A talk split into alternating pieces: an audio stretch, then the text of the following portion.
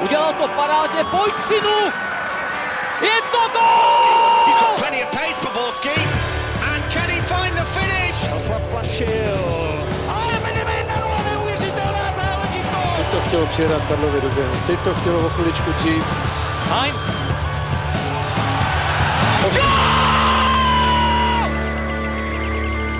Dobrý den, mistrovství světa je v plném tempu, což znamená, že ani Fotbal Focus podcast nemůže chybět. Na šampionátu se zatím dějí velké věci. Asi nejdramatičtější bitvu svedlo Portugalsko se Španělskem, které těsně před turnajem odvolalo trenéra. Může to otřást šancemi jednoho z největších adeptů na celkový triumf? Musíme se ale podívat taky na další favority, kteří zatím vesměs klopítají. Čím to je a mohla by to být předzvěst výraznějších potíží? Podíváme se rovněž na výkony videorozhodčích, kteří jsou v permanenci a na organizaci celého turnaje. A o tom všem a mnohem dalším budou mluvit Honza Vacek z Deníku Sport, ahoj. Ahoj. Honza Lutonský z ČT Sport. Ahoj, dobrý den.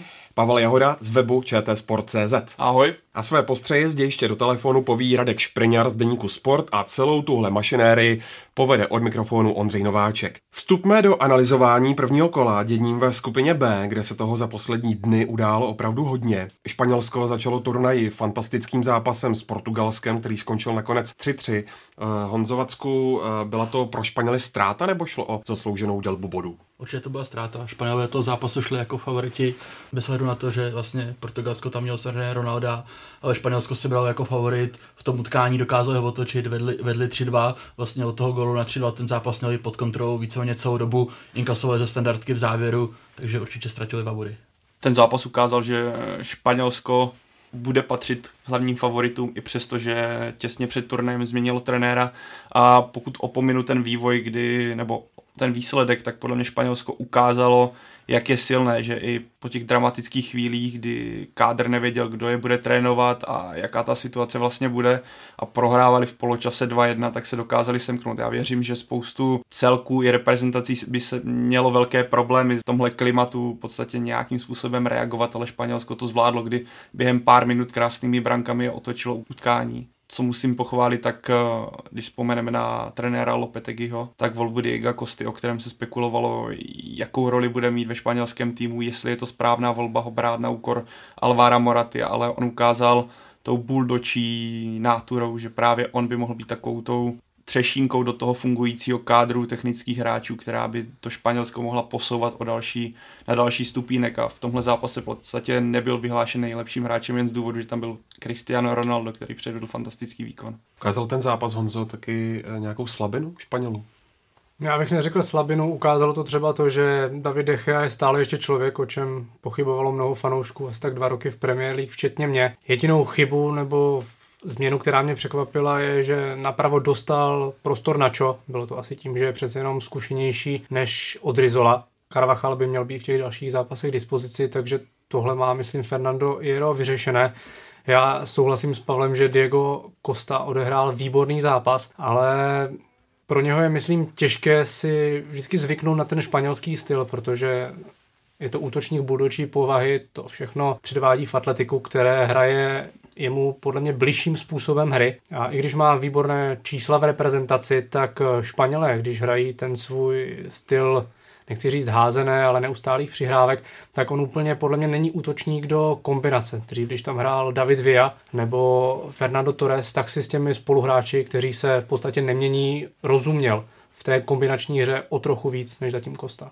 Já právě věřím tady v tomhle, že to nové Španělsko dokáže právě těžit z kosty víc, že už to není právě jenom ta obyčejná tiki taka házenkářský styl, ale že dokáží i přecházet do rychlých akcí. Vy ten eh, první kostův gol, kdy on v podstatě prošel nebo odžduchl hráče ale házená a potom to nějak do, dopravil do brány, což on je neúplně sympatický každému, ale to, co on dokáže na tom hřišti, pokud to bude fungovat, tahle spolupráce i nadále může být skutečně užitečná. Ale pokud se vrátíme nějaké, teď navážu na Honzu, co se musí, ano, David Decha, jeho chyba. Já si myslím, že všechny tři góly byly víceméně chyby Španělska, což je jisté varování do dalších zápasů, na čem je zapraco- potřeba zapracovat a to je obrana, protože první gól Nača Cristiano Ronaldo z tréninku zná naprosto skvěle, ví, co bude dělat, stejně mu na to skočil. Druhá branka bohužel Deche a třetí branka Piqué naprosto zbytečně faulovala Ronalda v momentu, kdyby, kdyby on to neudělal, odstál ho, tak by ten gól nepadl, protože Cristiano Ronaldo by pravděpodobně nic neudělal. Ale úplně byly to zbytečné tři chyby a Španělsko,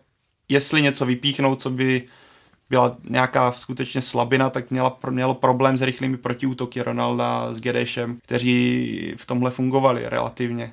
Takže pro Fernanda Iera tohle musí být věc, na kterou se musí zaměřit podle mě do dalších zápasů, i když Španělsko má teďka soupeře, s kterými by nemělo mít zase tak velké problémy.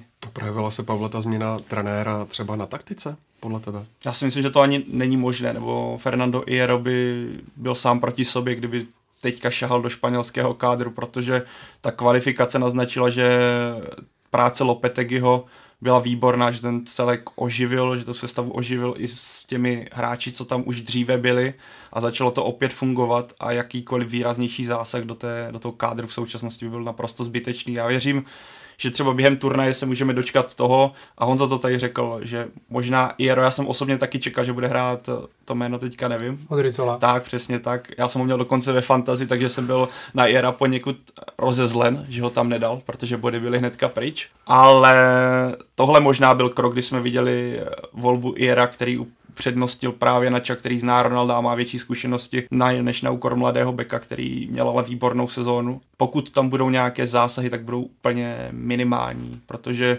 tenhle tým věřím, že potřebuje hlavně uklidňovat v kabině a pracovat na psychice, než že by se s ním mělo teďka nějak tvrdě pracovat, co se taktiky týče. Ti kluci to znají naprosto dokonale se svých klubů a Jaro by byl skutečně sám proti sobě. Když se ještě zastavíme u té změny trenéra, jak to hodnotíš, Honzo? Tu, ten krok eh, od španělského svazu vyhodit vlastně Lopetegiho dva dny před zápasem na světovém šampionátu? Ono těžko hodnotit, protože si myslím, že my úplně přesně nevíme, jaká ta situace opravdu byla. Jedna strana říká, španělský svaz říká, že to zjistili pět minut předtím, než to Real oznámil. Real zase říká, že to věděli minimálně 24 hodin dopředu. Takže těžko říct, kde tady v té situaci je pravda. Z mého pohledu se tady to dost přeceňuje samozřejmě změna trenéra na nějakou kliba v tom manšaftu určitě může mít vliv na druhou stranu. Španělové hrajou 10 let stejný fotbal. Ty hráči mají špičkový hráči na každém postu, ty hráči ví, jak mají hrát, ví, co mají na tom hřišti dělat. Samozřejmě nějaký coaching během zápasu, reakce na, na ten vývoj, to je určitě důležitý, ale, ale v principu si myslím, že to není takový problém, jaký se z toho možná dělá, protože ty hráči prakticky ani potřebují toho trenéra. Ty, ty si to odehrajou sami velice dobře a myslím si, že se z toho dělá víc než to. Je to samozřejmě nepříjemnost, ale nemyslím si, že by to nějak zásadně mělo ty ambice Španělů ovlivnit negativně. Já k tomu jenom doplním, mě překvapilo to, že je to taky informace, kterou nemáme nějak podloženou, ale to, že o tom, o té změně, že Lopetegui už podepsal v Reálu, hráči samotného Reálu věděli několik dní dopředu, ale navenek to vypadalo, že se opravdu zachovali jako profesionálové, protože jsem čekal, že třeba ten tým nebude táhnout za jeden pro vás ve chvíli, kdy celou sezónu se zvlášť Ramos se svými v úzovkách kamarády z reprezentace, kteří hrajou za Barcelonu, nemohou si přijít na jméno a teď táhnou opravdu za jeden pro vás, tak to si myslím, že Španělé tohle navenek zvládli opravdu dobře. Mně bylo líto trenéra Lopetegiho, protože já si myslím, že on v tomhle byl naprosto nevinně a byl mezi dvěma kameny. Jak říká Honza, na jednu stranu slyšíme, že za to může Real Madrid, dneska jsem četl, že za to může naopak eh, španělský svaz, ale když jsem viděl tiskovku Realu Madrid, kdy představoval trenéra Lopetegiho, který se tam v podstatě rozbrečel, tak je vidět, že on byl takový školáček, který nejednou někomu důvěřoval, ať už to byl kdokoliv a někdo ho strašným způsobem zradil. A vůbec se mu nezáviděl tu situaci, protože on nastavil to Španělsko do takové formy a ten tým v současnosti je nastavený tak, že by měl útočit na celkové vítězství a teoreticky za to schrábne, pokud by se tak skutečně stalo, vinou révu někdo jiný, ale což mě skutečně mrzí, protože je to sympatický trenér a skutečně si nemyslím, že za, za to mohl on. Když se ještě zastavíme u Portugalska, tak Ronaldo Hetrik, Honzo, byl to jeho nejlepší zápas v dresu Portugalska? Nejlepší záleží, jaká kritéria zvolíme, ale ve chvíli, kdy hrajete proti svému největšímu rivalovi a dáte hetrika, prakticky ten tým dotlačíte k důležitému bodu, tak si myslím, že to byl jeden z nejlepších výkonů Ronalda v reprezentaci. Co člověk to názor, někdo ho zbožňuje, někdo mu nemůže přijít na jméno, ale to, že prostě zvlášť ten třetí gol, kdy sice na ten přímý kop čekáte zhruba asi půl hodiny, ale pak v takovéhle důležité chvíli to trefí takhle, tak To je prostě hráč, na kterého spolehá vždycky Portugalsko a dokud bude nosit dres, tak spolehat bude. Já souhlasím. Zase, já bych možná ten hetrik tolik nepřeceňoval, protože byla to penalta, byla to obrovská chyba Dechej, to byla střela víceméně úplně, úplně do lesa a přímák fantasticky kopnutý, z mýho pohledu neúplně dobře postavená zeď.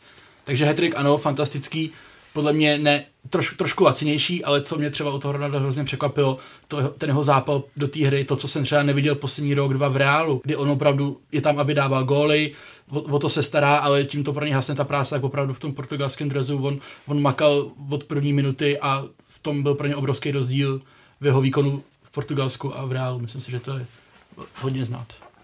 Zklamalo naopak Maroko, které se díky tobě, Pavle. Co ty na to? Já jsem samozřejmě jsem si vědom a omlouvám se všem sáskařům, kteří si sadili podle mě nebo kteří věřili Maroku. Já, já jsem byl mezi vámi, takže můžeme si všichni zaplakat teďka nad mikrofonem. Ale samozřejmě... Marok... Já to ještě nedopověděl. Ale rozumím, kam ti míříš. No, je to jasný.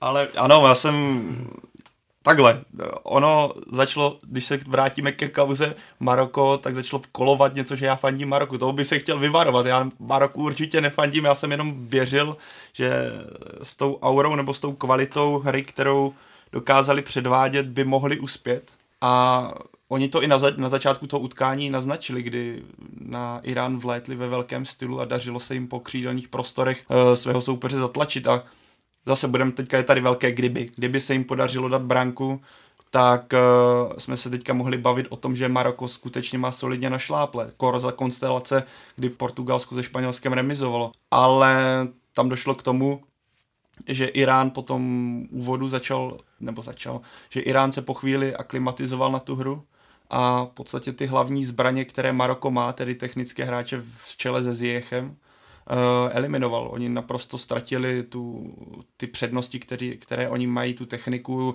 tu vizi, nebo tyhle přednosti eliminoval. Podařilo se mu to eliminovat sám. Naopak přecházeli do rychlých breaků, s, s kterými Maroko najednou mělo problémy. Ten tým, o kterém já jsem věřil, že by mohl být černým koněm turnaje, byl najednou úplně nijaký. Nedokázali si v podstatě v druhém poločasu vůbec nic vytvořit. Takže já bych řekl, že tady byla nějaká taktická bitva trenérů mezi Renardem a Queirušem, kterou vyhrál Queiruš a on to sám říkal, že jeho cílem bylo v podstatě eliminovat ty hlavní hvězdy, což se mu podařilo a Maroko na to dojelo. To, že prohráli, je nešťastná schoda náhod, kdy si dají vlastně nějaká v poslední minutě, ale bohužel pro všechny nás, kdo si na něj vsadili, já už zase nesázím, protože jsem všechno na mistrovství už prohrál, uh, tak to dopadlo tak, jak to dopadlo. K Maroku co se, co se k ním dá říct. Pro mě to byl zápas, který tak nějak vyplnil, vyplnil ten program. Neměl se od něj nějaký extra očekávání, ani, ani se samozřejmě na tom hřišti toho tolik nedělo. Nebyl jsem jako Pavel, já jsem teda Maroku, Maroku nevěřil. Kdybych musel, tak by spíš peníze poslal na Irán, ale byl jsem rád, když to rozhodčí ten zápas ukončil a šli jsme dál. To bys na tom nebyl špatně, kdybys to poslal na Irán oproti nám. Bohužel jsem to neudělal. jako na humanitární účely. Prostě tak.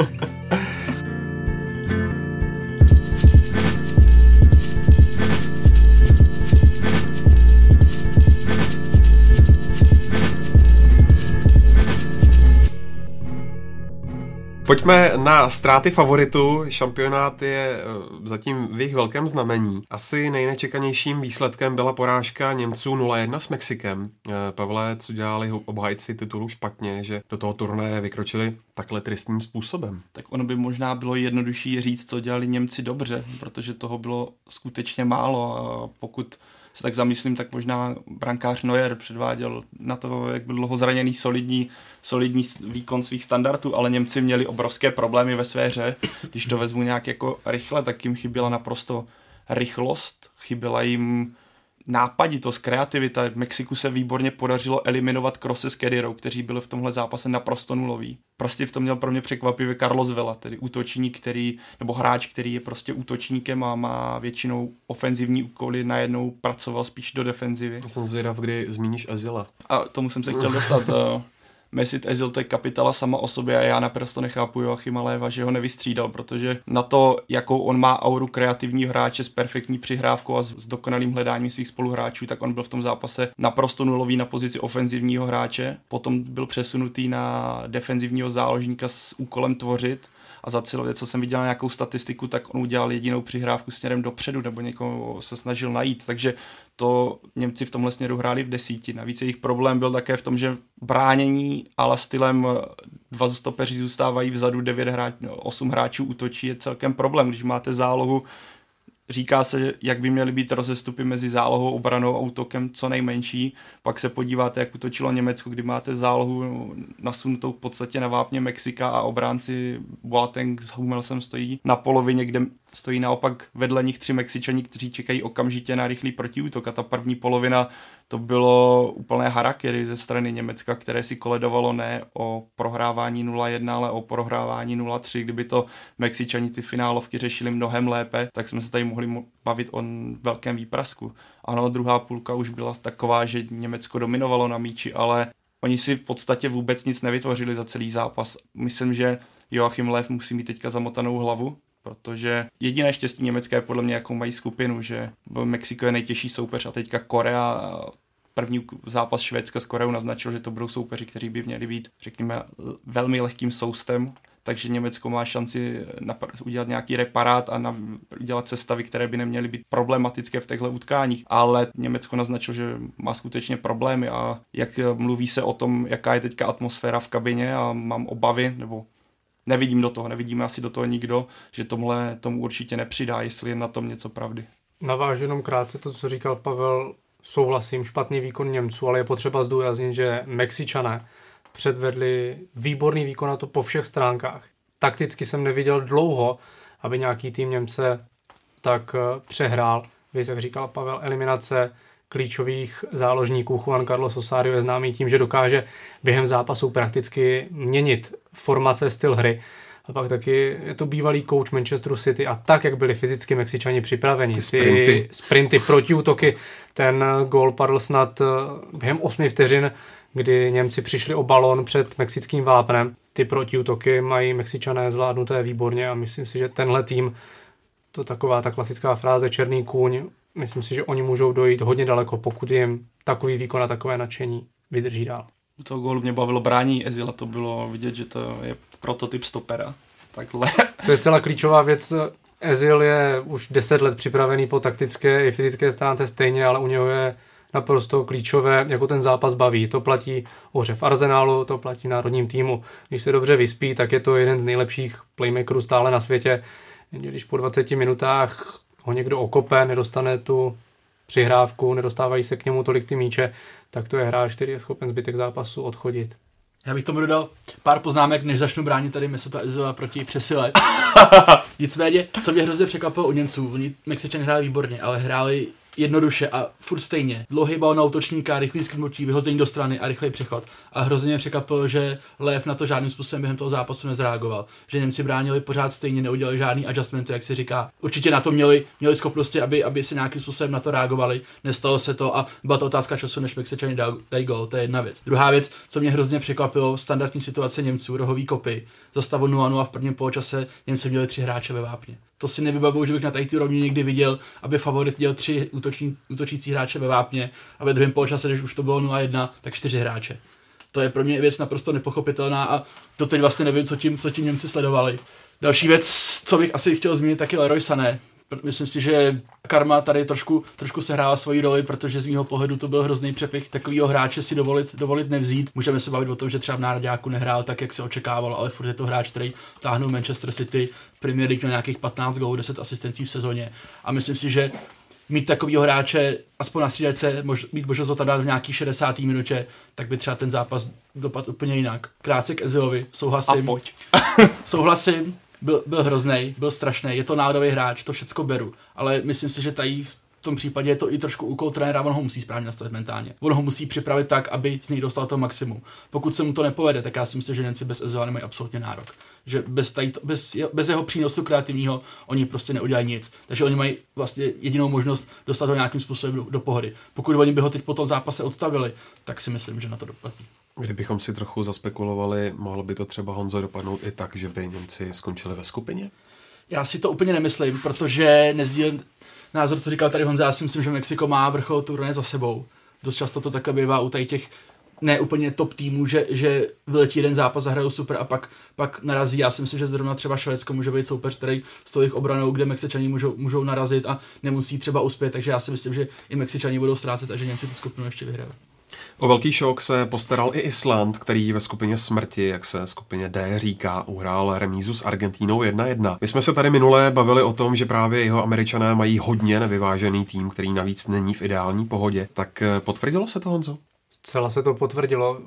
Už to, že do nominace se nevyšel Icardi, který tuším byl nejlepším střelcem série a Aguero, Messi, Higuain, je to neustále probírané. To jsou z deseti nejlepších útočníků na světě v té, v té pozici jsou, ale obrana Argentiny, když víme o Tamendyho, to je, to je prostě sbor průměrných hráčů, kteří by si nezahráli v top týmech. Rocho si podle mě letos v United zahrál tak ligový pohár a Argentina musí svého soupeře přestřílet a musí přestat těch důležitých okamžicích nebo ve všech důležitých okamžicích všechny míče dávat na Messiho. To je jejich problém od Copa Ameriky, už vlastně od toho šampionátu v Brazílii.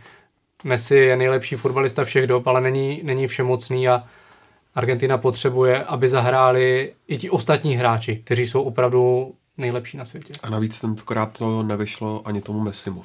Mě to připomíná reprezentaci, jak eh, spolehala vždycky na Tomáše Rosického, tedy ano, pojďme najít Tomáše Rosického, on něco vymyslí a uvidíme, jak to dopadne a tohle bylo to samé. Messi v reprezentaci nebo v Argentině musí hrát zatažení, aby tvořil. Ono je to asi i jeho zájmu, protože on chce být pořád na míči, ale když se podíváme, kdo je kolem něj, tak Bíli a s Mašeránem jsou dva bořiči staří, kteří kreativitě moc nepřidají. To je jeden z problémů. Di Maria, já, pokud se týče nějakých statistik, on, tak on snad skoro nepřihrával dopředu, on přihrával všechno do boku a rozdával to, takže že, není tam v podstatě nikdo, kdo by dal nějakou překvapivou přihrávku, udělal nějaké překvapivé rychlé řešení. Když jsme se podívali na ten zápas, tak Messi to strašně často bral na sebe a ten zápas mu skutečně nevyšel. Ale to je taky ovlivněno tím, že Island předvedl, jestli je znám prešovský beton, tak bych to ještě posunul o další level dál, jak byl islandský beton, kdy mě ke konci naprosto pobavilo, když bylo ve vápně všech 11 Islandianů.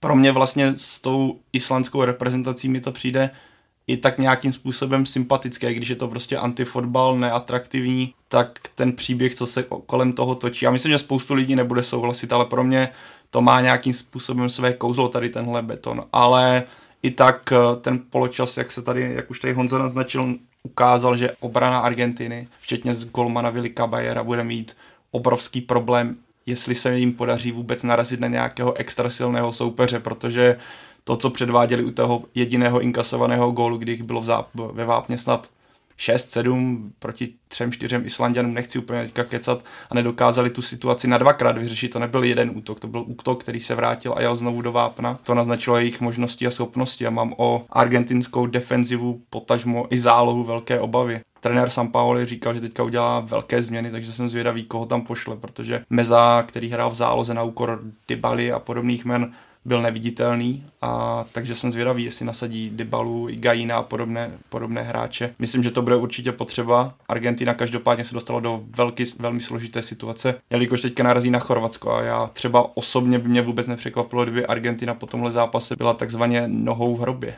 Mimochodem kolega Jaroslav Plašil na Twitteru uh, hodil do pléna uh, takovou otázku psal, že eh, zatímco když eh, česká reprezentace hrála na Euro proti Španělsku, tak eh, si všichni zakrývali oči a nadávali, tak teď hrál Island, jak říkáš Pavel, islandský beton a všichni mu tleskají. Jaký na to máte názorový? Já bych řekl, že jsou to velký rozdíly. Island dal gol, my jsme gol nedali, to je jedna věc. Druhá věc je, že Španělsko není Argentina pokud se v turnaji stane, že Španělsko narazí na Island, což není asi pravděpodobné, ale kdyby se to stalo, tak si dovedu představit, že Španělsko vyhraje 3-0 a Island rozebere úplně do šroubku.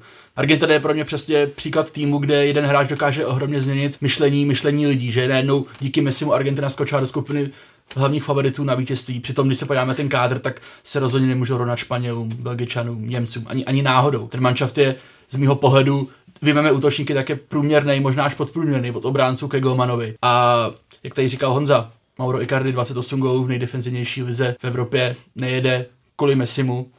Nevím úplně, co si o tom myslet. Hmm. Další věc, co podle mě zásadní byla v tom utkání, nerozumím tomu, proč Messi kopat tu penaltu. Nerozumím tomu. Penalta, to je pro mě situace, kde se dá jenom zkazit. Tam ne, ne, nemáš to získat. Prostě čeká se, že jí dáš, tím spíš, když jsi Messi. Víme, jakou on má bilanci, že ty penalty mu úplně tolik nejdou, zvlášť v tom, v tom drezu národního týmu a hrozilo tam přesně něco takového, že se dostane pod tlak, že jí nedá, že kritika a všechno se to tady bude valit. Myslím si, že by na ní šel Aguero nebo kdokoliv jiný. Byla by procentuálně stejná šance, že ji promění a tady tomu se mohli Argentinci vyhnout. Myslím si, že to může být velký problém pro ně. Já se vrátím ještě k tvé otázce a pak navážu i na Honzu. Já jsem k tomu psal právě odpověď. Od Islandu nikdo, nikdo, nikdy nikdo nic nečekal v podstatě, takže těží nad standard, tak Češi tehdy nebo kolem české reprezentace je pořád aura zlaté generace, nebo zlaté, té generace kolem Nedvěda, Kolera, Rosického, takže po tom namlsání z roku 2004-6, kdy Češi hráli skvělý fotbal a najednou se objevil fotbal 2014, kdy se hrál totální beton proti Španělům, tak tohle byl hlavní důvod, proč tohle lidi vlastně křičí podle mě. Kdyby, kdybychom byli jakož eh, Island, který nikdy neměl na fotbalové scéně větší úspěch, tak naopak by se křičelo, jak to byla geniální defenzivní taktika, která vynesla historický úspěch proti Argentíně. Ale ještě navážu na Honzu, to je přesně ono, Messi tímhle zápasem na sebe ještě udělal, vyvinul větší tlak než do posud na něj. On má na zádech mrak Diego Maradony, kdy v Argentině pořád srovnávaný s tím, že musí vyhrát uh, mistrovství světa, aby se vyrovnal nebo překonal Diego Maradonu. To se mu nepodařilo v tomhle finále, nebo v podstatě on je obklopen aurou zklamání, když vezmeme to, co on musel protrpět, kdy třikrát snad s Argentinou vypadl ve finále Copa Ameriky, jednou mistrovství světa, pokaždé, když Argentina prohraje, tak je to většinou kritika Messiho než uh, cokoliv jiného. Tohle mu určitě nepřidá. Já si myslím, že on, jestli je pod tlakem v Barceloně, tak to, co se děje v Argentině, je naprostý extrém a myslím, že takhle se zamyslím, tak mě nenapadá snad žádný hráč, na kterého by byl tak obrovský tlak, jak je na Messiho. A přesně, kdyby to šel kopat kdokoliv jiný, mohlo to být klidnější, mohlo trochu, ale zase na druhou stranu chápu, že Messi je tak výrazná postava, nebo že kdyby on nešel kopat, tak by to bylo zase, bychom se tady možná bavili o tom, nebo psalo by se o tom, že Messi je zbavělec, zbavělec a nevzal tu odpovědnost takové klíčové chvíli na sebe, takže on se, Messi se prostě v současnosti nezavděčí, pokud nebude Argentinu, Argentina nebude vyhrávat a nebude sypat gol za gólem. Kor potom, když máte Ronaldo v první zápase, který dá tři branky, který je další věc, neustále Messi versus Ronaldo, takže tohle je další nepříjemnost pro ně. Já si myslím, že pro každého trenéra, teď, který viděl ten zápas nebo i vystoupení Islandu na Euru ve Francii, musí být sen trénovat takový výběr, protože to je nejlepší příklad jednotlivců v kolektivním sportu. To, co tady říkal Honza, že Argentina se, ti hráči se lehce nechají strhnout Messim, tak ti islandští hráči prostě věděli, že nemůžou hrát s Argentinou fotbal, to by byla cesta do pekel, ale každý všech 90 minut si přesně do puntíku plnil ty svoje povinnosti. Jakýkoliv souboj na 90%, jakákoliv přihrávka na 90%. A tady tahle bojovnost pro tým, kde prostě žádný sice jednotlivé nevyčnívá, tak tomu Islandu přináší obrovské úspěchy. Mě pobavila statistika, kdy z lidí, co se koukali na televizi, koukalo 99,6% na ten zápas na Islandu, takže... Ty byli, byli na hřišti. Ty byli, byli, byli na hřišti, nebo byli v Rusku asi, nebo usli u telenovely, ale jinak, protože jinak mi to nedává smysl. Stejný výsledek jako Argentína uhrál i její velký rival Brazílie, která zase nedokázala porazit Švýcarsko. Kanárci v tom zápase vypadali poměrně dost nezaujatě. Souhlasí s tím, Pavle? Souhlasím s tím naprosto. Ono, nebo do prvního gólu to byla Brazílie, kterou jsme asi čekali, takže takovou lehkonohé útoky, rychlost, eh, nějaké pěkné kombinace, eh, technické momenty. V podstatě taková ta skutečně Brazílie, o které se psalo a která se čeká. Od toho gólu pro mě nepochopitelně Brazílie, jako kdyby si řekla, že OK, máme vyhráno a jdeme si to odchodit, tak pasivní výkon od tak silného týmu bych vůbec nečekal a i tak hluboký blok bez jakéhokoliv napadání a agresivního pressingu. A Švýcarsko, které do, do té doby bylo naprosto ze hry, se najednou vrátilo. Ano, první půlka byla taková, že Švýcaři sice neměli šance, ale Brazilci je tím stylem hry, kdy je mohli v podstatě dorazit a rozsekat, vrátili do hry a teď se můžeme bavit, o čem, na co nadávali Brazilci, že u toho vyrovnání byl faul. Já i za to jakým způsobem Brazilci hráli a jak ten souboj vypadal, kdy 90-kilový Miranda tam nedokáže ubránit eh, stopera Švýcarska, tak si myslím,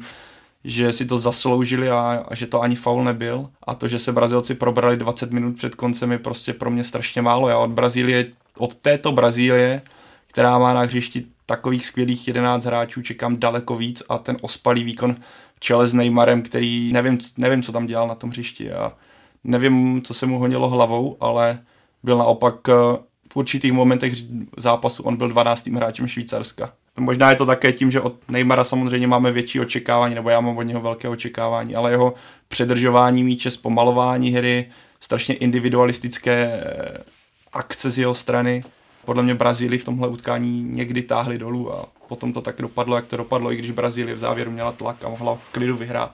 Přitom Miranda je nejlepší obránce v série a tvrdil to on. Já bych tomu jenom dodal, podle mě to byl úplně evidentní faul teda. Úplně evidentní. My jsme na ten zápas koukali v redakci, měli jsme tam Martina Haška, trenéra Bohemky, který nám to i, i popisoval, i měl, i měl názor, že to byl faul a přesně říkal, že když jsi v nějakým, nějakým pohybu, trošku jsi třeba v pohybu dopředu a stačí lehký ťuknutí, že opravdu v televizi to vypadá, že to opravdu lehký, ale prostě tě to rozhodí.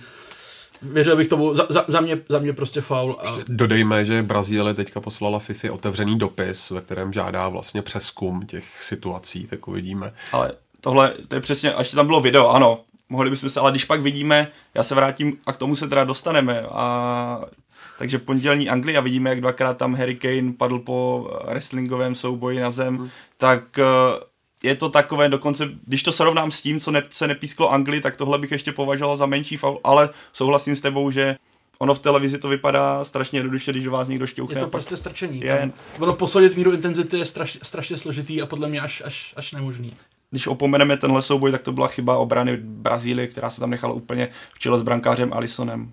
A tak ono to vycházelo z toho, jak Brazílie k tomu v ten moment přistupovala, ale už chceme být na hokej a zahrát si na herní konzoli. Ještě něco říci k výkonu Neymara, kluci?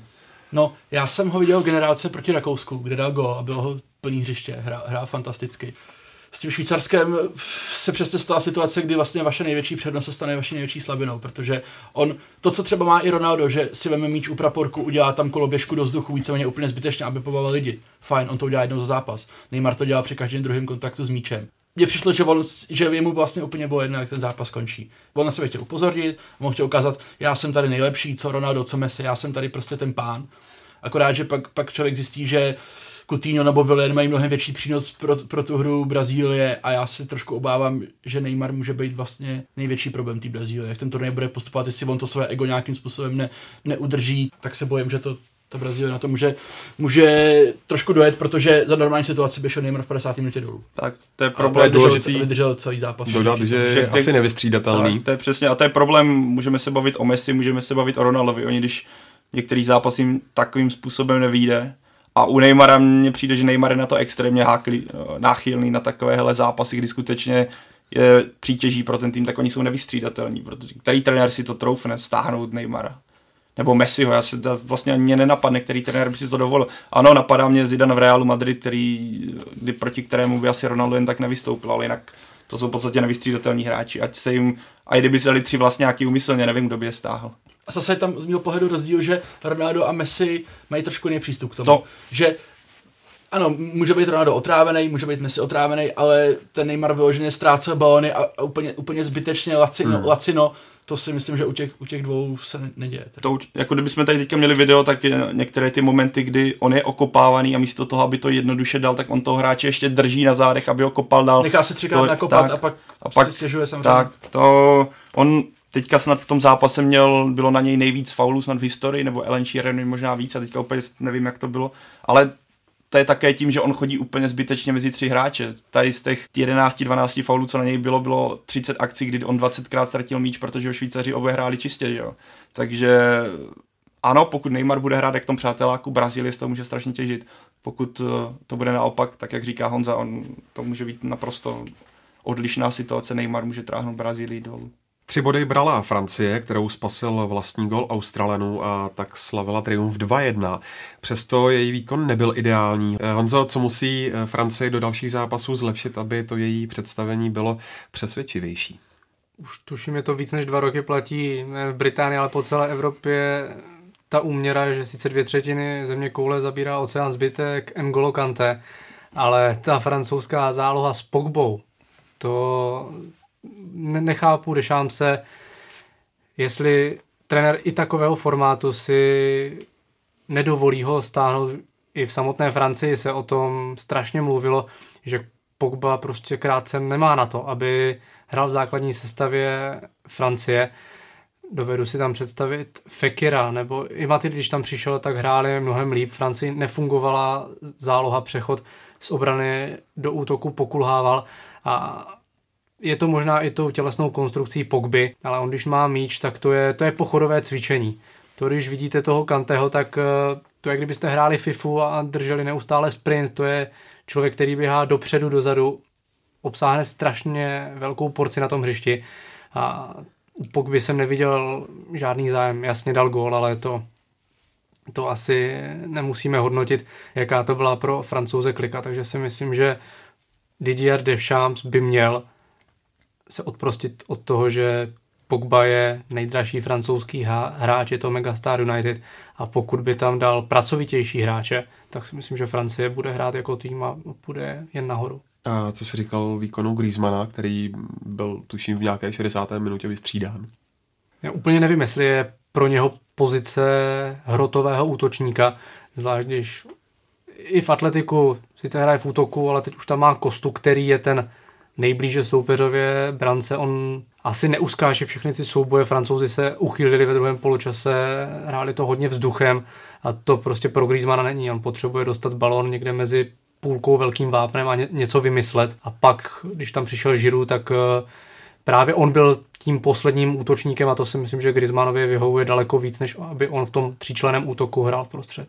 A právě vidím trochu problém Francie nebo volbu Deschamps v útoku, právě kdy on nastavil vedle sebe Mbappého, Dembeleho a uh, Griezmana, tedy strašně podobně typové, nebo strašně podobné hráče, co se stylem týče, co se náběhů do prostoru týče a chyběl tam někdo jiný, ale Žiru. Já vím, že Žiru tom super talentovaném kádru vyčnívá myšleno tak, že on není taková ta super hvězda, super talent, ale spíš takový dříč, který ale dokáže dávat góly a naopak on by mohl těžit z toho, co je kolem něho, tedy rychlíku po křídlech a třeba Griezmana na desítce, který by víc tvořil než byl na hrotu, ale on za to byl Deschamps, co jsem tak jako četl dost, tak za to dostal celkem velkou kritiku z Francie. Za to právě, jak nastavil ten tým a jak poskládal tu jedenáctku pokud se bavíme o Francii, tak bych samozřejmě něco podobně jako v případě Islandu vyzvihl Austrálii, která hrála v defenzivě dobře organizovaně a Francii v podstatě vynulovala, nebo ve velkých mnoha chvílích vynulovala, ale když se nad tím zápasem odhlédnu, mě zase u Francie, podobně jak u Brazílie, v některých momentech chyběla větší rychlost, chyběl mě větší pressing, teď to jsou hráči, kteří hrají v těch nejvyšších, nejlepších ligách, hrají za ty nejlepší týmy, mají tohle navyknuté a zbytečně podle mě Francie hrála strašně hluboko v některých chvílích a nedostala Austrálie, Austrálii vůbec pod tlak. Ano, my se bavíme pořád, že to jsou, jsou to první zápasy, takže tam je spousta faktorů, které tohle ještě ovlivňují, ale zase Francie je super talentovaný tým a zatím to nepotvrzuje. A chybí mi v tom kádru možná někdo zkušenější, teď tam snad ta sestava, jestli tam byli dva, tři hráči na 26 let. To je taky z jeden faktor. Co obecně, když se kouknu na ten kádr Francie, kdo mi chybí, nějaký hráč typu, jak býval Desailly, právě Deschamps, Zidane, prostě persona, nejenom mladí, ale i persona, která by to trošku um, umravňovala. Já naprosto souhlasím, jsem tady bylo řečeno, Pogba, tady ta verze Pogby nemá na hřišti vůbec, vůbec co dělat. Obecně to, to bylo pochodové cvičení, to bylo prostě utrpení, koukat se na deset takhle super talentovaných fotbalistů, co oni tam předváděli. Tam byly momenty, kdy, kdy australský golman rozehrával nakrátko na stopeři, na stopery, ty se, ty se otáčeli, kde mají, kde mají napadající hráče a tam bylo 20 metrů díra, tam nikdo nebyl. Francouzi stáli s rukama v bok na půlce a čekali, co se bude dít, takže pro mě strašně špatný přístup k tomu zápasu a oni se do něj ani vlastně pořádně nedostali a nevím, co měli v hlavách, myslím si, že stoper Umtity, co tam, co tam předved, to byla taková perverznost, že to jsem na takový úrovni snad, snad, snad, ještě neviděl. A myslím, že to podle mě krásně dokumentuje to, to jejich nastavení v té hlavě, jak oni do toho zápasu šli, že, že jim to prostě spadne z nebe a, a ne, nebudou si dělat jako nějaký stres ty si nakous Pavle Anglii, tak uh, jsme u ní. Uh, tu v nastavení zachránil druhým gólem uh, v utkání kapitán Harry Kane. Honzo, ty Albion pasuješ na celkového vítěze. Ano, já jsem se za to, hrdě jsem se za to postavil, je to tak. Kde byl při bitvě s Tuniskem u výběra trenéra Gereta Southgatea největší problém? Já myslím, že to v mnoha případech trošku připomínalo Anglii posledních 10-20 let. Výborný začátek, strašně moc šancí, aspoň jeden gol, byť jich mohlo být do 20. minuty třeba 3-4 a potom útlum. A pak stačí jedna akce, i když třeba vůbec nebyla nebezpečná, to byl centr úplně do nikam, nesmyslný zákrok, podle mě přísná, ale penalta správně odpísknutá, gol a průšvih Anglie najednou se zasekly těž, těžké nohy a nešlo to. Takže z, z mého pohledu to vlastně bylo dost podobné tomu, co Anglie předváděla na mnohých turnajích. Díky bohu to aspoň ty dokázala zlomit. Pro ty, kdo to nečetli, tak můžeš jenom krátce nastínit, proč si myslíš, že by Anglie ten šampionát měla vyhrát?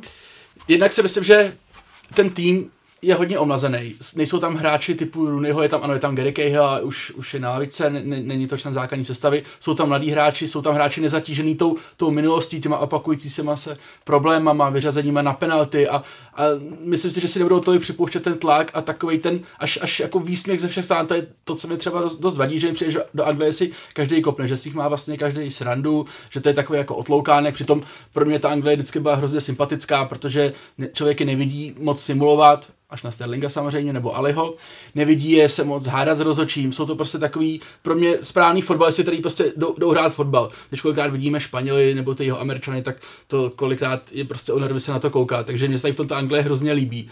A myslím si, že to mužstvo je dobře poskládaný, že Gareth Southgate je defenzivní trenér. Anglie dostala snad nejméně gólů v kvalifikaci ze všech evropských týmů. Obrana vždycky byla její, její slabina, ten, ten systém 3-5-2 vypadá, vypadá, že ji svědčí a pokud bude produktivní směrem dopředu, což s Tuniskem nebyla, tak si opravdu myslím, že může hrát s kýmkoliv, protože má obrovský rychlej manšaft, má rychlý hráče Sterling, Lingard, Trippier, Walker, to jsou pr- při přechodu do útoku, to je strašná rychlost, to může být nejrychlejší tým na mistrovství, což se včera i ukázalo třeba v těch prvních 20 minutách, kdy Tunisko ještě nebylo tak zalezlý, zalezlý možná úplně netušili, do čeho jdou, potom, potom začali rychle zalezat, když, když si Anglie vytvářela jednu šanci za druhou, takže pak už to nešlo tolik, už to tolik nešlo do té otevřené obrany, ale byly tam vidět náznaky té rychlosti a myslím si, že to je něco, z čeho ta Anglie, Anglie může hodně těžit, když bude produktivní. Samozřejmě je otázka, až narazí na opravdu kvalitního soupeře, což bude třeba Belgie, jak, jak to bude vypadat. Ale myslím si, že pokud někdy Anglie měla za posledních 10-15 let šanci, tak teď, teď má možná opravdu největší, že ten tým přijde nejzdravější. Nesmí mít eh, na hřišti tolik hmyzu jako ve Volgogradu to je další věc, že proti Anglii jde prostě všecko, bohužel. No. To, se, to se vždycky spikne, asi se k tomu dostaneme k rozhodčím a, a ty Ale musím vyzdvihnout, eh, co se týče Anglie, ten přechod do útoku, jak, když se budeme bavit o tom začátku nebo o tom prvním poločase, z těch favoritů jsem snad neviděl lepší, jak se dařilo Anglii procházet tuniskou obranou a já naopak si věřím, že pokud proti ním nebude hrát tým, ale zalezeme dozadu a budeme to odbojovávat, ale naopak někdo útočnější, tak díky té rychlosti a kvalitě, kterou teďka Anglie vepředu má, by z toho mohla profitovat daleko více a tedy musí někteří jedinci musí dávat šance v čele s Jesse Lingardem. Kdo mě zklamal, byl teda Raheem Sterling, který teda byl v tom zápase naprosto neviditelný a když ho vystřídal trenér Southgate, tak přiš, přišel Marcus Rashford, od kterého eh, já čekám hodně a jemu by ten anglický styl mohl velice sedět. I přesto, jak ten zápas druhé poločasu vypadal, co je podle mě pozitivní, že to vůbec, že to Anglie právě dokázala zvládnout. Ona na vítězství v první zápase na šampionátu čekala 12 let, což je sice, řekněme, nedůležitá statistika, ale vyhrát první zápas vám dává klid pod nohy nějakým způsobem, nemusíte najednou si říkat, OK, tak teď jsme ztratili body, kde zase naženeme, najednou máte tři body, myslím, že třeba pro jména jako Maguire, který v tom zápase bylo vidět, že je trochu nervózní, tak tadyhle zápas by mu mohl zase pomoci k dalším utkáním, co se výkonu týče a nějakého uklinění. Skvěle hrál Jordan Henderson na tom středu. Eh, chválili ho snad všude a bylo vidět, že on je ten středobod té zálohy, od které se Anglie může odrazit. Já souhlasím s Honzou, mě ten tým je strašně sympatický a také jsem motivoval, že dojde strašně daleko. Pokud on nenarazí na někoho strašně těžkého během pavouka, ale i tak věřím, že Anglie by přes ně mohla přelézt, takže pro mě Anglie je taky jeden z velkých favoritů a přesně tím, jak je okopávaná neustále, kdy má tu auru favorita, který vždycky selže nějakým způsobem na penalty nebo jo, je se střelí Island, tak ten tým, co je teďka postavený, je pro mě velmi sympatický. Ta dynamičnost eh, i přes nízký věk všech těch hráčů jde prostě vědět, že všichni hrajou v nejlepší lize na světě. A já si nedovolím panu Southgateovi v žádném případě radit, ale přišlo mi, že pokud by Kyle Walker se posunul v tom zápase na místo Trippiera, Kyle Walker je i přes ten fatal, co, co udělal, samozřejmě to netřeba hodnotit, ale to je jeden z nejrychlejších hráčů nejen v Premier League, ale i na světě, tak ta Anglie bude ještě směrem dopředu, si myslím, daleko nebezpečnější. A naopak Trippier nebo Ashley Young dokáží i v tom tříčleném systému hrát na kraji té defenzivy. A ke Sterlingovi taky si nemyslím, že to byl úplně šťastný tak. On sice nehrál těsně vedle Harryho Kanea, ale on ani tohle nikdy nehrál, ať už v Liverpoolu nebo v Manchesteru City, vždycky hrál na kraji té zálohy. A třeba čekal jsem i proti Tunisku, že trenér Southgate dá vedle Harryho Kanea Jamie Vardyho, což je rychlostně vybavený hráč, podobně jako Sterling navíc. Fantastická hra těla, střela z první, že proti takovému týmu si myslím, že mohl Gareth Southgate oskoušet i tuhle variantu, ale chápu, že to bylo úvodní zápas v mistrovství světa a nechtěl toho moc riskovat. Já myslím, že to určitě, on už to naznačil po zápase, že to určitě udělá tu změnu Trippier Walker, že, že, že zkusí v zápase s Panamou prohodit. A ještě bych k tomu řekl, ten, ten gol 91. minutě, ano, ano, šťastný gol, šťastný vítězství. Na druhou stranu to zase podle mě trošku ukazuje, že to je jiná Anglie, protože oni v kvalifikaci dali z 18 gólů 7 v 80. minutě a později. Takže to není náhoda, je to skoro 30% gólů oni dávají tady v tom čase a myslím si, že to něco, něco vypovídá o, o nějakém charakteru toho mužstva a další věc samozřejmě je, že po dlouhé době mají opravdu útočníka, který, který je golový. Kane první zápas na mistrovství se dal dva góly, to Rooney nedokázal za 11 startů, dal vlastně jeden gól. Pavle, v čem spatřuješ hlavní příčiny toho, že favority turnaje čekal na úvod eh, poměrně polovýbuch až výbuch?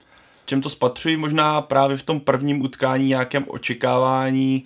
Já bych se zatím velkou vědu nedělal úplně, kromě teda Argentiny, která naznačila své schopnosti, nebo myslím si, že naznačila své schopnosti a bude to mít strašně těžké s postupem, tak si myslím, že ti zbylí favorité, tak je to pro ně taková, jako řekněme, jistá facka na začátek, kdy si musí uvědomit, že i se slabými soupeři nemusí to vždycky dopadnout vítězstvím a že podcenění se trestá na mistrovství světa, pokud nehrajete se Saudskou Arábí nebo s týmem podobně, jako je, nevím, Saudská Arábie prostě.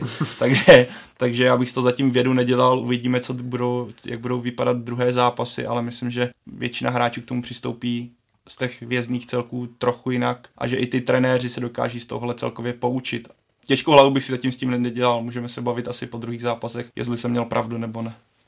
Tak a na závěr téhle pasáže se ještě podíváme na Belgii. Ta své první vystoupení zvládla bez větších problémů a nováčka s Panami porazila 3-0. Eh, byl to Honzo ze strany Rudých ďáblů výkon, který potvrzuje tu jejich pozici mezi výraznými favority?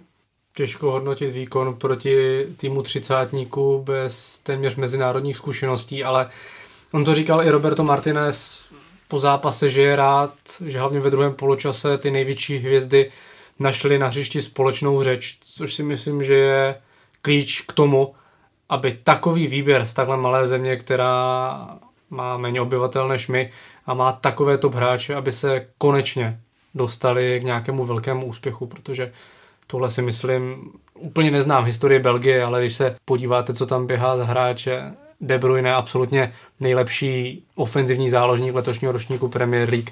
A zád, kdyby měl dva, tři schopné spoluhráče v Chelsea, tak zase bude na špici Mertens. Neapoli ten útok téměř celou sezónu valcoval, jak to říkal Honza, nejdefenzivnější ligu na světě Lukaku. V 25 letech nejlepší střelec v historii Belgie. To je tým, který má obrovský potenciál. Už se to umílalo před čtyřmi lety v Brazílii i na posledním euru.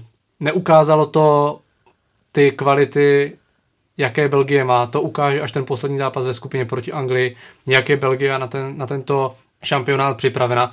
A pokud se tedy do té doby dá do pořádku Vincent Company, protože ta obrana bude potřebovat zlepšit, protože to by Alderweireld sice je jeden z nejlepších obránců Premier League, ale sám to tam s Fertogenem neuhraje.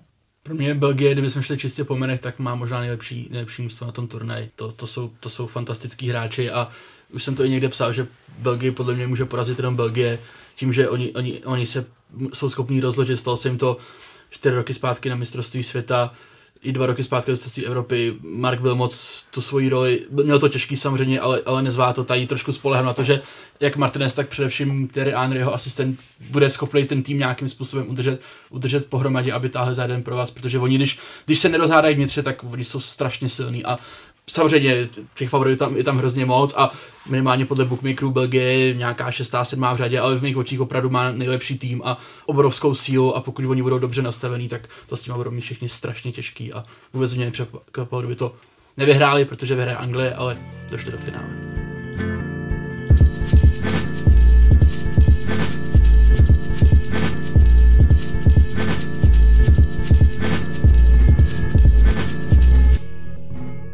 Než se vrhneme na další dění ve skupinách, tak se musíme podívat taky na organizaci celého šampionátu, poměry na stadionu a vedle něj i na ulicích jsme rozebírali s Radkem Špreňarem z Deníku Sport, který je přímo v dějišti mistrovství. Radku, ty jsi v současnosti přímo v dějišti šampionátu v Rusku. Jak hodnotíš eh, samotnou organizaci a setkal se třeba s nějakými problémy? Musím se přiznat, že, že jsem příjemně překvapený, jak to v Rusku všechno funguje. Vlastně od první chvíle, co, co v Moskvě jsem, tak je, je tady absolutně bezproblémový průběh, ať už eh, to bylo počáteční akreditací nebo eh, první zatěžkávací zkoušku, to byl zahajovací zápas mezi Ruskem a Saudskou Arábií. Jsem, jsem mile překvapený, eh, že ani fanoušci, s kterými jsem měl možnost mluvit, si, si na nic nestěžují a, a z vlastní zkušeností, co tak mohu pozorovat, tak, tak i vidím, že, že lidi nečekají žádný fronty u, u vstupu do ke stadionu Mužníky nebo, nebo Spartaku Moskva. Nestojí fronty, fronty na pivo v futerbách stadionu a, a všichni jsou hrozně v pohodě a fajn a, a zatím jsem nezaznamenal jediný nějaký e, problém, který výrazný, který, který by fanoušci museli řešit, nebo třeba i my, my novináři, kterých, kterých je tady samozřejmě taky, taky stovky v Rusku. Kdyby si měl popsat eh, bezpečnost, tak eh, jak ty kontroly třeba vypadají? Já jsem se dočetl, že ve stanicích metra jsou prý bezpečnostní rámy, je to tak? Eh, ve stanicích metra bezpečnostní rámy nejsou, nebo já jsem teda minimálně hmm. v Moskvě na ně, na ně nenarazil, nenarazil. Prochází se tam jako kontrolama, u každého vstupu, u každého vstupu do metra jsou policie nebo jakási tady místní, místní garda. Eh, je zde i spousta, spousta dobrovolníků vlastně na každém rohu a informují fanoušky, kudy se mají dostat na stadion, na, na jakou stanici metra je to nejlépe vystoupit. Všude jsou i různí ukazatelé a přímo na stadionech, tak, eh, tak fanoušci samozřejmě procházejí podrobnou kontrolou, procházejí bezpečnostními rámy, musí prostě všechno vyndat, vyndat z kapes. Je to podobné jako, když člověk odlítá, odlítá někam do zahraničí a, a taky, e, taky projde takovou podrobnou kontrolou. No. Taky je důležitý, že to, že, že fanoušci nechodí na poslední chvíli a, a většinou, když já chodím na, před zápasy na, na stadion dřív, tak e, třeba i tři hodiny dopředu, tak, e, tak vidím, že už prostě v okolí je, je hromada fanoušků a, a nikdo prostě nechodí a nevím, pět dnů před zápasem, jako to je třeba zvykem eh, u nás, u nás české fotbalové. Eh, když jsme u fanoušků, tak eh, co říkáš na atmosféru v ulicích a na stadionech? Jak to je cítit, to mistrovství? Je, je, je cítit a hodně. E, musím říct, že jsem z toho úplně nadšený, jak to tady funguje a, a, a hlavně mezi, mezi jednotlivými tábory, jak se, jak se fanoušci baví, vlastně nedochází tady vůbec k žádným konfliktům. Třeba jo, někdy v nočních hodinách, ale to už, jako, to už většinou spím, protože musím, musím ráno pracovat, ale, ale zatím ani to, ani v novinách místních jsem, jsem nečet, nebo ve zprávách jsem nikdy nezachytil, že by, že by to došlo k nějakým potičkám. Je teda fakt, že, eh, že v Moskvě jsou angličtí fanoušci, kteří jsou asi nejvíc kontroverzní, ale určitě, uh, určitě ta atmosféra se tady stupňovala vlastně od začátku. Uh, já jsem přijel dva dny před, před začátkem turnaje a už tehdy jsem potkával spoustu, spoustu fanoušků a tím, jak se ten turnaj blížil, tak to samozřejmě víc gradovalo. Navštívil jsem i největší epicentrum fanouškovský zábavy, byl jsem v ulici, v ulici Nikolskaja, uh-huh. kde to prostě tepe, úžasná atmosféra, spousta muziky, spousta chorálů, je to ulice, která má zhruba, je zhruba kilometr dlouhá a bylo tam naprosto, naprosto přeplněno, panovala naprosto fantastická, fantastická atmosféra, byli tam Peruánci, Mexičané, e, suverénně nejlepší nálada byla u Argentinců, protože ty jejich pokřiky a chorály jsou jsou strašně chytlaví. E, samozřejmě domácí Rusové tam byli, no mohl bych vyjmenovat snad, já nevím, půlku fanoušků, o půlku týmu, kteří tam je zástupce svých fanoušků. A kdybys měl vyzvihnout... Úplně, úplně zážitek. A kdybys měl vyzvihnout eh, ten jeden, eh, který se stará o tu nejlepší atmosféru, tak který by to byl? Mexiko? Mexiko bylo skvělý včera, eh, včera samozřejmě proti Německu ta atmosféra byla, byla úžasná.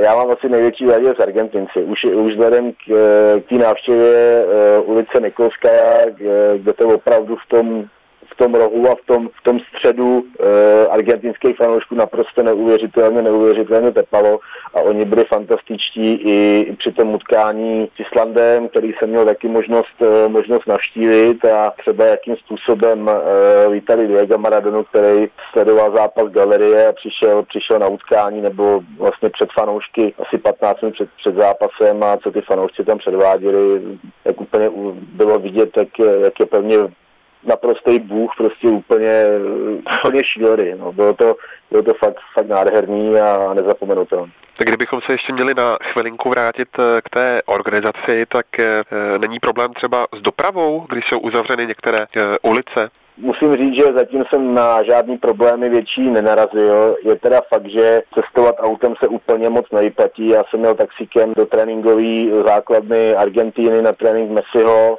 Jel jsem tam, je to asi tady z centra, z Českého domu, je to asi 80 kilometrů, tak eh, cesta tam trvala asi dvě a půl hodiny na zpátek to samý. Prostě moc Moskva je zacpaná a nedoporučuje se cestovat autem. Dneska jsem byl na tréninku Portugalska v Ramenskoje, což je eh, od, asi o 20 kilometrů blíž, než, eh, než to bylo s Argentínou ale, ale taky vlastně na spák jsme dvě hodiny, cesta hlavně do, do centra Moskvy zpět, tak byla taky zacpaná, prostě trvá, trvá to, ale, ale v metru je to úplně bezproblémový. Hmm. Uh, ta, ta doprava vůbec, vůbec nekolabuje a cestovat metrem je tady úplně, úplně v pohodě, možná, možná i lepší než v Praze, protože ty, eh, ty stanice tady jsou obrovský a, a ani to není poznat, že, že prostě tam denně projdou desetitisíce fanoušků. No a asi... Zase jako tím nebyl překvapený. Dobře, a asi poslední věc, eh, jak jsou, jestli jsou tedy napálené ceny vysoko, jako tomu bylo třeba nedávno eh, při finále Ligy mistrů v Kijevě a eh, jestli se dá říct, jak ten šampionát berou třeba obyčejní rusové? Přiznám se, že to, že jsem ještě nenavštívil žádný, žádný fanshop, nebo nesledoval jsem ceny, ale takhle, takhle v centru Moskvy je to, je to poměrně v pohodě i poblíž, poblíž třeba Rudého náměstí, tak tak taky ty ceny nejsou, nejsou nějak extra, extra drahý. Je fakt, že, že, když jsem, eh, že když jsem potkal několik uh, ruských fanoušků před zahajovacím utkáním proti Saudské Arábii, tak vlastně den před zápasem scháněli, uh, scháněli lísky a jelikož viděli moji akreditační kartu na, na krku, tak tak se hned vyptávali, jestli náhodou nemám lísky a, a, a říkali, že, že tady na černém trhu, že se lísky prodávají za 80 tisíc eh, za 80 tisíc rublů, což je uh, nějakých 27 tisíc našich hmm. korun, jo, což je teda šílená raketa. Hmm. A tak to, tak to třeba bylo i před nedělním zápasem s Německem, kde taky ta cena se šplhala někde okolo, okolo 25 tisíc korun. A, ale jako co se týče, co se týče cen, tak eh, já nevím, za pivo, za pivo zaplatíte zhruba 40 korun, hmm. není to není, není nic dramatického. Hodně vidět jsou zatím videorozhodčí, které jsme nakousli už v části o Brazílii. Sudí rozhodovali už o řadách penalt. Jak se ti zatím, Honzo, jejich práce líbí? Úplně se mi nelíbí. Se, částečně. Líbí se mi, že jsou schopni upozornit rozhodčího, když je zemný faul, jako z toho, z toho v zápase Švédska, tuším, že to bylo v zápase Peru. To je fajn, ale byly tam z mého pohledu momenty, který jsem neúplně pochopil. Vy z první gol Diego Kosty, tam byl podle mě úplně evidentní loket do hlavy Pepeho, absolutně bez žádný, bez žádný reakce. Byly tam penaltové zákroky podle mě v zápase Argentiny, v zápase Brazílie, v zápase Anglie, kdy, kdy jsem čekal, že ten video rozhodčí dá to upozornění, že, že by se mělo pískat nepřišlo to, takže já jsem vlastně nepochopil, ne, nepochopil jsem ten metr, nebo nezachytil jsem to podle jakého klíče oni to dělají, protože na některé zákroky správně upozorní, některý úplně, úplně přejdou. I třeba dvakrát v zápase Vis, tam byly dva, dva fauly v každém poločase, jeden podle mě úplně evidentní v 16. Takže já z toho mám takový rozporuplný pocity. Obecně jsem hrozný fanoušek videa, vždycky ho budu bránit, ale tady to mi přijde trošku zvláštní a konkrétně ta ta akce toho Diego Kosty, to mi teda přijde úplně nepochopitelný, že tam to prostě prošlo bez nějaký odezvy. A myslíš, že to jsou prostě porodní bolesti, anebo co by zatím mohlo být? Je to strašně těžký posuzovat samozřejmě, protože ano, máme video, ale to video furt ovládají lidi, takže ten lidský faktor tam samozřejmě pořád hraje velkou roli, takže já si myslím, že možná ani ty rozhodčí, byť určitě měli x školení a mají, mají nějaký směrnice, podle, podle jakých by se měli řídit, tak si myslím, že to posuzování není ještě úplně sjednocený.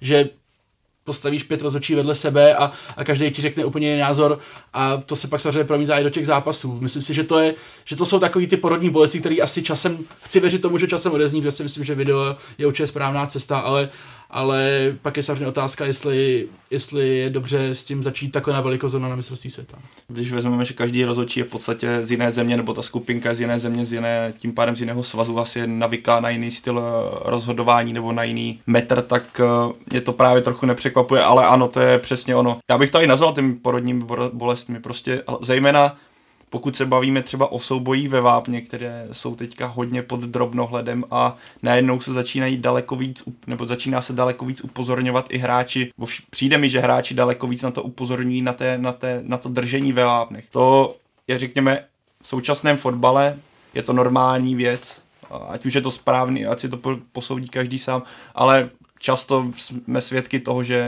ty dvojice se často drží padají na zem po obejmutí, ale nikdo to do posud eh, příliš nepískal. Když vezmeme, kolikrát rozhodčí pískal při rohu faul za to, že hráč držel bez, pokud opomeneme video. To, je, to byla úplná skutečná rarita. Mi přišlo, že to byl takové, takový faktor, který se opomíjel, že rozhodčí řekl, OK, existuje to, ale jedeme dál. Teďka se to najednou začalo řešit, já nevím, v kterém zápase se to někdo pískal. Teďka na tom během toho mistrovství byla penalta právě, kdy při standardní situaci byl hráč držení kolem dokola. Teďka si úplně nespomenu na ten duel, ale právě v návaznosti na to byla Anglie, kde byl Harry Kane dvakrát takhle držený stoperem. Dvakrát to dokonce se opakovalo na obrazovce a stejně to rozhodčí nepískal, takže tohle je pro mě věc, která se musí do budoucna určitě vyřešit a pokud se to vyřeší tak a přijde mi, že to k tomu směřuje, že najednou se začne daleko více pískat tyhle souboje, tak se můžeme dočkat, řekněme, revoluce ve fotbale nebo respektive revoluce v bránění nějakých standardních situací, protože teďka, jak to je, tak bychom viděli skoro v každém zápase penaltu dvě, protože ten trend bránění standardních situací je teďka takhle nastavený, ale braňte tvrdě, ne, nedejte jim prostor, rozhodčí to na 99% nepísknou a neuvidí. Já v žádném případě nechci obhajovat sudího zápasu Portugalsko-Španělsko, ale zase si říkám, že kdyby to nebyli právě ti dva milovníci bojových sportů, jako je Diego Costa a Pepe, tak by to pískl snad úplně každý, každý sudí. To, co říkal Honza, si myslím, že je kámen úrazu, že jakýkoliv rozhodčí, který píská v Evropě ligu mistrů nebo Evropskou ligu, tak by to písknul jako faul. Nemá cenu se bavit o tom, jaký přínos má video, prostě FIFA to odsouhlasila, chce to používat, ty týmy se zvlášť bránění, některé budou muset naučit hrát úplně jiným stylem hry, protože najednou na ně je daleko více vidět. A zatím největší přehmat vidím v tom, jak tady říkal Pavel, to, co včera tuniský obránce předvedl na Harry Kaneovi, to bylo Vazary, za které se nemusí stydět ani Lukáš Krpálek. To mi přišlo při takové brankové technologii nebo gólové technologii, že si ten rozhodčí nedostal pokyn, ať se na to jde podívat, zatím jako největší přešlap videa na mistrovství světa. Tak pojďme k dalšímu dění na turnaji, kde se s různou úspěšností ukázaly už i další celky. Pořádnou kanonádu rozjelo Rusko, které jsme tu posledně dost kritizovali. I ty jsi byl, Pavle, u toho. E, zmínil si na domácí reprezentaci po té demolici Saudů 5-0 názor? Ještě ne, protože pokud se budeme bavit o Rusku, tak eh, ten výkon byl samozřejmě dominantní, ale musíme vzít potaz, proti komu hráli a to je Saudská Arábie, která ve vší úctě ano prošla kvalifikací, ale jako celek, co se kvality týče, nemá na mistrovství světa skoro co dělat, nebo není úrovně uh, mistrovství světa, bylo to vidět a myslím, že Saudskou Arábii rozmetá úplně každý a za mě pořád Rusko zůstává týmem, pokud dneska, jelikož to natáčíme v úterý, takže už bude známo, jak Rusko hrálo s Egyptem, ale nepřekvapilo by mě, kdyby Egypt, pokud nastoupí Mohamed Salah, Rusko přehrál, protože ta obrana není kdo ví jaká. Překvapil mě to osobně přiznám, že jsem úplně nevěděl o záložníkovi Golovinovi, který předvedl v tom zápase skutečně výborný výkon a začíná se mluvit o tom, že by měli do Juventusu, nebo že to je docela pravděpodobné. Takže tohle bych z pohledu nějakého ruského fotbalu a rozvoje bral velice pozitivně, že takovýhle hráč v tak mladém věku nezůstane doma, ale naopak míří do Evropy pokusit se vybojovat pozici v prestižním týmu. Ale skutečné šance Ruska ukáže až právě duel s Egyptem, teďka už asi ukázal. A potom následně s Uruguají. Takže bych zatím po tom prvním zápase nic nehodnotil, ať už jako pozitivnost nebo negativitu, eh, protože ta Saudská Arábie prostě nemá tu kvalitu, aby otestovala Rusko v reál, nebo reálné schopnosti Ruska v současnosti. Naprostý souhlas, to podle mě byl zápas, který nenabíjí žádný měřítko, to bude až teď Egypt, pak samozřejmě Uruguay a já jsem už před turnajem byl k Rusům skeptický a i kdyby dneska večer porazil Egypt, tak se tím skeptický budu, že osmi finále a pak konec. Myslím si, že navíc ten tým nemá. Jak říkal Pavel, tak od soudu to nebylo zrovna výkon hodný týmu mistrovství světa. No a navíc od roku 2026 eh, s rozšířením na 48 týmů podobných celků asi přibyde. Nemyslíš, Honzo, že se z toho turné v té chvíli stane poměrně nudná a možná dokonce až trapná záležitost? Nevím, jestli vyloženě trapná, ale nudná skoro určitě, samozřejmě 48 týmů je, je hrozně moc a ta, a ta kvalita se prostě hrozně, hrozně rozmělní tou nekvalitou nebo ne takovou kvalitou. To se, jsem z toho říkat, že to budou týmy, které tam úplně nemají co dělat, ale z velké části samozřejmě ano, už to, už to trošku vidíme při tom současném modelu. Je to nějaký trend, já toho úplně fanoušek nejsem, já si myslím, že ten současný model je úplně, úplně dostačující, byť už jsme se tady bavili, kolega Jarda Plašil z radiožurnálu psal na Twitter v reakci, myslím, že to bylo na, na utkání Maroko, Maroko, Irán, Irán že proč tam musí koukat na takovýhle týmy, že by se radši koukal na Itálii a na Holanděny, tak to se mu trošku oponoval, protože zase myslím, že Italové měli dost možností, jak se na to dostat se, tak Holanděni, Maročani, Iránci si to uhráli, fajn, ale těch 48 týmů už je opravdu, opravdu to už tam bude de facto každá druhá země a myslím si, že, že bude prostě strašně moc zbytečných zápasů navíc a stejně se to omlátí a zůstanou tam ty týmy, co by tam zůstaly při tom současném počtu, takže jako nevidím v tom úplně pozitivum rozhodně. Abych byl i kritičtější, abych to nazval normální harebností a degenerací tady tohle turnaje, protože to, co se teďka odehrává ve vrcholných uh, orgánech fotbalových, je pro mě naprosto strašné. Když to vezmeme, na jedné straně se vám UEFA baví o tom, jak by ráda co nejvíc šla na ruku silným klubům, aby se nějak zúžila Liga mistrů na ty nejkvalitnější týmy, pak vidíme mistrovství Evropy, které už bylo ten formát zničený, teďka je tam spousta zápasů, kvůli, nebo je to nastavené tím počtem tak, že se hraje spousta zápasů na remízu, protože to bude v tom troj, troj skupině o třech týmech stačit. Teďka vznikne tohle, takže jak říkal Honza, tam bude spousta týmů a spousta nudných zápasů a je to jenom kvůli politikaření a kvůli penězům a po tomhle a to je strašně smutné, protože teďka bych úplně přesně podepsal, co říká Honza. Pro mě není, aby se tam dostali na úkor afrických a azijských celků Itálie, Nizozemsko, jak by to bylo pro tyhle země. Nikdy by se tam nedostala Saudská Arábie, ano, hrají špatně, ale dostali se přes tu svou kvalifikaci, která tam má nějakých pět míst pro azijský celky, pro mě OK, ale pokud najednou bude deset azijských celků, které prostě, ono tak nebude, tam jich bude míň, ale x počet azijských celků, které nemají tu kvalitu, tak ten turnaj půjde okamžitě kvalitativně dolů. A už to, že se to rozmělní mezi x států, je pro mě velice smutné, ať už to se cestování pro fanoušky týče, i celkové atmosféry okolo toho šampionátu týče. Je to v tomhle směru je to pro mě horší a horší a ať se, ať se tam Gianni Infantino, od kterého jsem, a možná člověk eh, díky tomu, jak losoval míčky, tak byl optimistický, ať se tam Gianni Infantino sně na tribuně jak chce, tak akorát fotbal součást formát, který je pro mě velice zábavný, tahne akorát dolů s celou FIFA a UEFA. Já myslím, že se hodně nacestuješ už při dalším euru. Přesně tak. No, by se dalo být vulgárnější, ale tak musíme se držet nějak jako při zemi. Potrhuju, podepisu to, co říkal Honza i Pavel všemi psacími prostředky, které mám pro boha, je to mistrovství světa. Už z toho názvu snad eh, každý trošku rozumný člověk vidí, že by z toho měl zejít nějaký mistr. Není to letní fotbalový turnaj zemí hrající kopanou. 48 týmů mi přijde úplná zhovadilost, úlet. Těžko říct, kam to FIFA je schopná posunout, když další mistrovství světa bude v kolébce fotbalu v Kataru v prosinci. To bude myslím, velmi kvalitní šampionát v zemi, kde první dva sporty jsou sokolnictví a jízda na velbloudech. Myslím si, že tohle je cesta do pekel na prvním místě, prostě peníze, je to viditelné strašně moc a nechci se dočkat toho, až budu za 10, 10 ne, za 8 let dělat mistrovství světa, tam bude skupina smrti Kapverské ostrovy, Guatemala a Angola. To si myslím, že nemá s mistrovstvím světa vůbec nic společného. Tak, to je, to je dětský, dětský fotbal by měl být, zahrajme si všichni, veme nekvalitní hráče, prostě je to sport.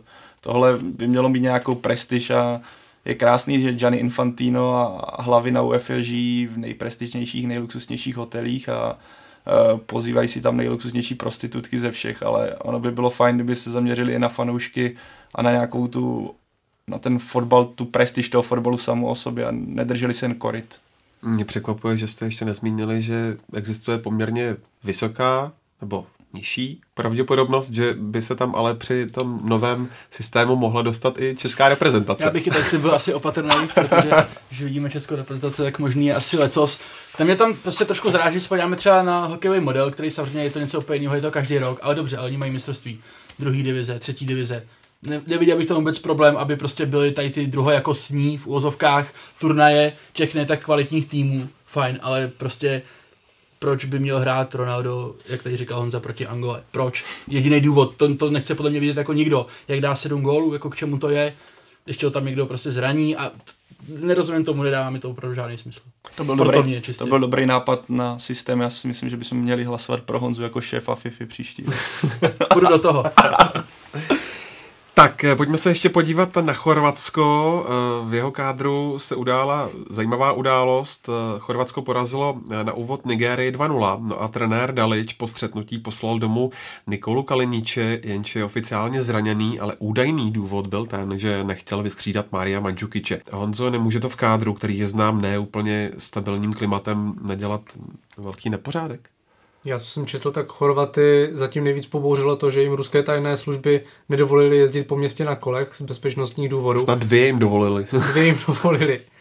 Já mám stejné informace jako vy všichni z veřejně dostupných médií. Ví to jenom Kalinič a, a Zlatko Dalič, co se mezi nimi stalo. Úplně si nemyslím, že by to nějak Chorvaty mělo nabourat. Přeci jenom Kalinič je hodně, ne hodně, ale je to přeceňovaný hráč, už přicházel z Fiorentiny do AC Milan s velkou pompou, čínské nákupy a nepředvedl tam úplně top útočníka Itálie. Tím je naopak v Chorvatsku a pro Chorvaty stále Mandžukič v tom systému i, s Perišičem. Myslím si, že na hru Chorvatska to vliv mít nebude. To, co se stane na tréninku v šatně, to se dozvíme za pár dní týdnu. Já souhlasím, že tady ta aféra s Kalničem na Chorvaty nebude mít výraznější vliv, ale jsem přesvědčen o tom, že něco jiného se najde a že oni se prostě rozloží. Horké hlavy. Horké hlavy. Já bych jim třeba hrozně přál úspěch, protože si myslím, že mají opravdu velice, velice dobrý tým a věřím, že to zítra, zítra pocítí Argentina, kde jsem skoro přesvědčen, že Chorvatsko to utkání zvládne, ale dřív nebo později v nějaké fázi toho turnaje se podle mě stane něco, co, co je rozklíží a jim opravdu stačí, stačí málo a může jít všechno do kopru a byla by to podle mě velká škoda, protože mají opravdu výbor, výborný manšaft a můžou jít daleko, ale v jejich případě bych si byl skoro jistý, že tam se něco semele. No a ještě se podívejme na Peru, které v zápase proti Dánsku mělo celou řadu velkých šancí, jenže nakonec stejně prohrálo 0-1. Trenér Gareča nechal na lavice eh, dopingového hříšníka Gerera, za což eh, si pak vyslechl kritiku. Eh, chápal si tu volbu, Pavle? Trenér asi kádr stavil, nebo tu sestavu stavil před šampionátem na tom, že Guerrero kvůli nosním problémům bude chybět v tomhle případě. Přepážka. Takže kvůli problému s přepážkou bude chybět, takže já to nějakým způsobem chápu, že tu sestavu postavil takhle na začátek turnaje, jelikož očividně počítal s tím, že Guerrero nepojede. Na druhou stranu, když Paolo Guerrero nastoupil, tak ukázal, jak on je důležitou postavou pro Peru, nebo respektive jak rozdílovým hráčem on pro ten tým dokáže být. Ne, nebo nechci naznačit to, že Paolo Guerrero je na úrovni nejlepších světových útočníků, ale v tom týmu bylo okamžitě znát, že on na tom hrotu má své místo a jsou na něho spoluhráči zvyklí. Je strašná škoda, že mu nevyšla ta patička, protože to by byl skutečně nádherný gol, který by v podstatě odemknul tu dánskou defenzivu a musím uznat, že já jsem do Peru strašně dlouho neviděl, jak hraje, takže pro mě to bylo po dlouhé době pohled na hru Peru a musím uznat, že mě to strašně bavilo, protože ta rychlost přechodu do útoku i celkově ta forma té hry byla velice pěkná a pro ně bylo naprosto nezasloužené, že s Dánskem prohráli, protože ten gól byl nechci říct náhodák, ale byla to z ojedinělé šance a to, co potom dokázalo Peru spálit, to už No tak včera mě to připomněli angličani, kteří by si mohli s Peruánci podat ruku, ale angličané to nakonec dokázali prolomit díky Hurricaneovi, zatímco Peru nebylo schopné dát eh, z malého vápna ani z dalších příležitostí gól. Takže jsem zvědavý, co to pro ně bude v té tabulce znamenat, ale pokud eh, na ten výkon naváží, tak doufám, že postoupí, protože mě ten tým skutečně bavil. A když to srovnám se zápasy, kde byla právě Argentina a a další týmy, které v tom prvním utkání předvedly takový línější, respektive bavili jsme se o tom proč, ale byl to takový zápas, který, u kterého si člověk i zazýval, zatímco to Peru bylo hodně otevřené nahoru dolů, atraktivní fotbal pro nezaujatého fanouška, tak bych rád viděl těch zápasů ještě v jejich podání víc. Já k Peru, kdybych tady byl před mistrovstvím, tak bych asi mluvil podobně jako mluvil Pavel o Maroku, taky bych doporučoval sázet na Peru, taky by asi posluchači byli úplně rádi.